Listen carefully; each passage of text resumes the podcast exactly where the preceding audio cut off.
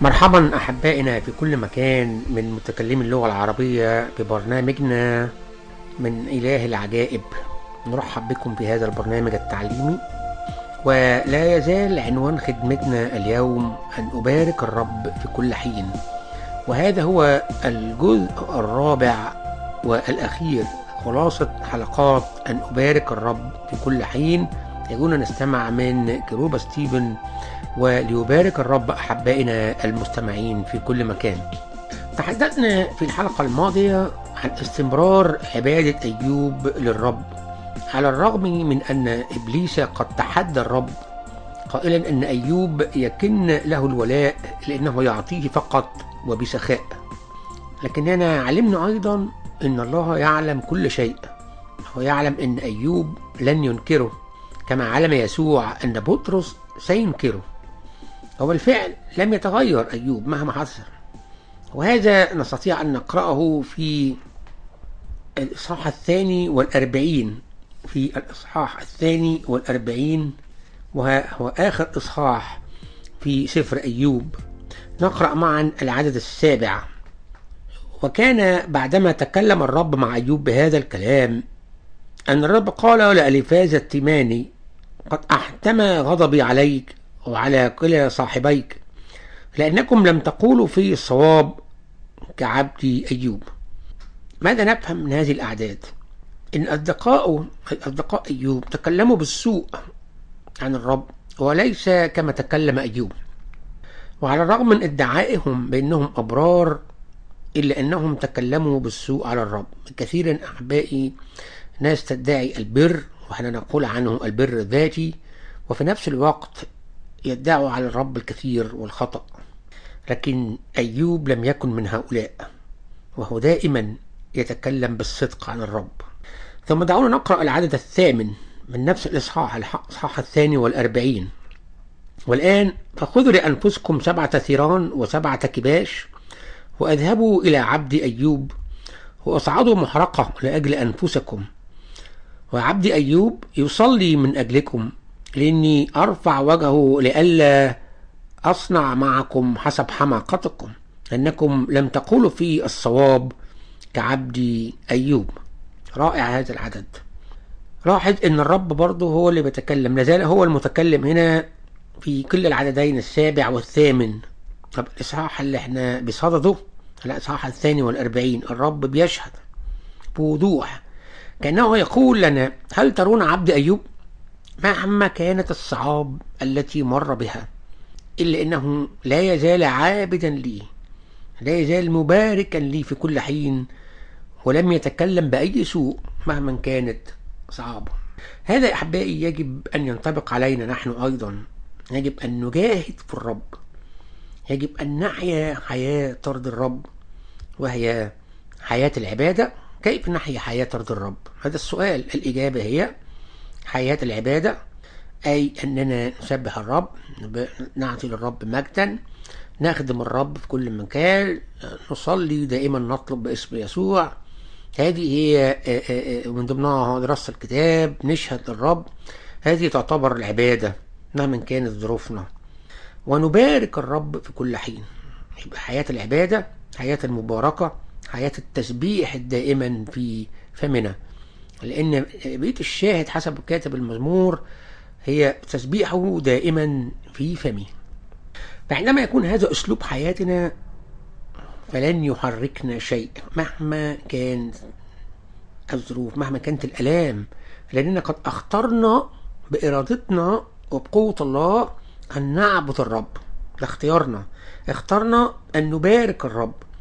وما نتعلمه من قصة أيوب وداود اليوم هو أن الله أمين لأنه ليس من نوع الآلهة التي تفرح وتستلذ بتعذيب الناس. هذه أمانة هذه أمانة الله لنا ويجب من هنا من داخلنا أن نبارك ونسبح الرب في كل حين. وإذا دققنا النظر أن إخوة أيوب لم يأتوا إليه في البدء بل أصدقاء وعندما أتوا بعد ذلك أتوا بهدايا.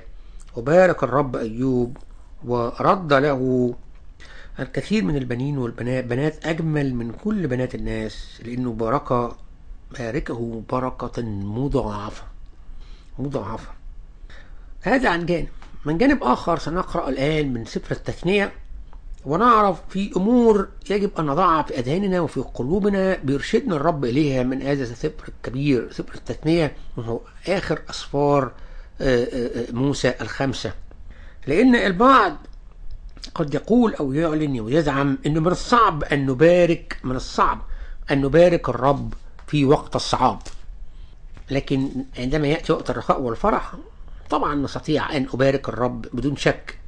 هذا أحبائي غير صحيح أولا خطأ ثانيا غير صحيح. في كثير من الأحيان ننسى وقت فرحنا أن نشكر ونبارك ونسبح الرب. ننسى. الرب يعلم كل شيء عننا. الرب هو اللي خلقنا هو اللي صنعنا يعرف كل خلايا ويعرف كل عظمة في عظامنا فيعرف كيف يتعامل معنا يعرف كيف نحن نفكر قبل حتى أن نعلن بالقول. فهو يعلم أننا بمعظم أحوال الفرح ولما تستقيم أحوالنا وتعود البسمة وتعود اللي إحنا كنا سألنا من أجله نستطيع هنا ننسى حتى أن نبارك ونعبد الرب بصورة صحيحة. الرب يعرف طبيعة الإنسان. الرب يعلم طبيعة الإنسان. دعونا نقرأ سفر التثنية آخر سفر من أسفار موسى الخمسة الإصحاح السادس ونقرأ مع بعض أن العدد الثالث إلى العدد الثاني عشر. تثنية ستة من العدد الثالث إلى العدد الثاني عشر. فأسمع يا إسرائيل وأحترز لتعمل لكي يكون لك خير وتكثر جدا كما كلمك الرب إله أبائك في أرض تفيض لبنا وعسلا. اسمع يا إسرائيل. دائما آآ آآ ننتبه أحبائنا إن إلى عمل عمل سمع الأول. يجب أن ننتبه إلى كلام الرب. اسمع يا إسرائيل. الرب إلهنا رب واحد.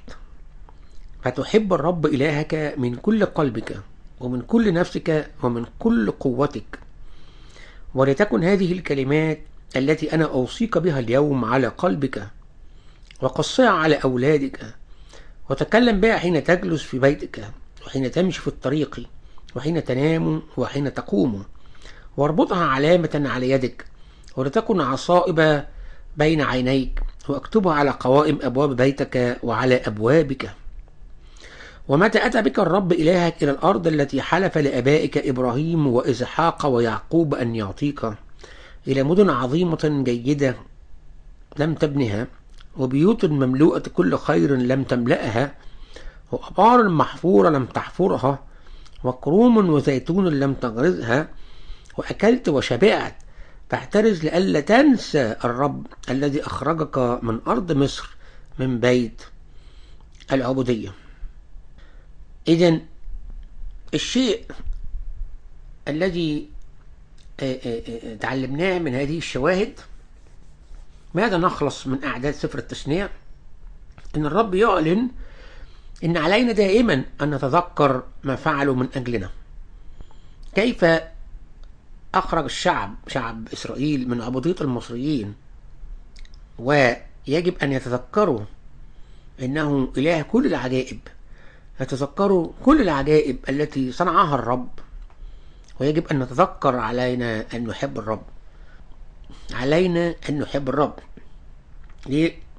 لأن هذا هو العدد الخامس. العدد الخامس يقول فتحب الرب إلهك من كل قلبك ومن كل نفسك ومن كل قوتك. علينا أن نتذكر أن نحب الرب. أن نحبه من القلب ومن الروح. إذا فعلنا هذا كما فعل داود في كل حين سنجد أنفسنا نبارك الرب في كل حين.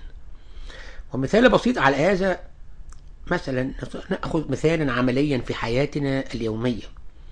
هو الزواج. فعندما يكون حبا حقيقي بين الزوجين فمهما حدث في الحياة من نوعية الصعاب أو ألام أو مرض لن يهد هذه العلاقة بينهما. وكل منهما يكرس حياته للآخر تكرس حياتك من أجل زوجتك وهي تكرس حياتها من أجل زوجها. نفس الشيء مع الرب. إذا أحببنا الرب فسنباركه دائما. وهذا يجب أن نعرف الحقيقة كيف نحب الرب. لأن المعرفة الحقيقية تكون متبادلة. الرب يعلم عننا ونحن نعلم عن الرب. يتساءل البعض كيف نعلم عن الرب ندرس الكلمة المقدسة لكي تعمل فينا وتعطينا فكر الرب. يبقى تكون معرفة حقيقية متبادلة. وهذا أحبائي ناتج عن علاقة واقعية عملية بيننا وبين الرب وليس مجرد كلام.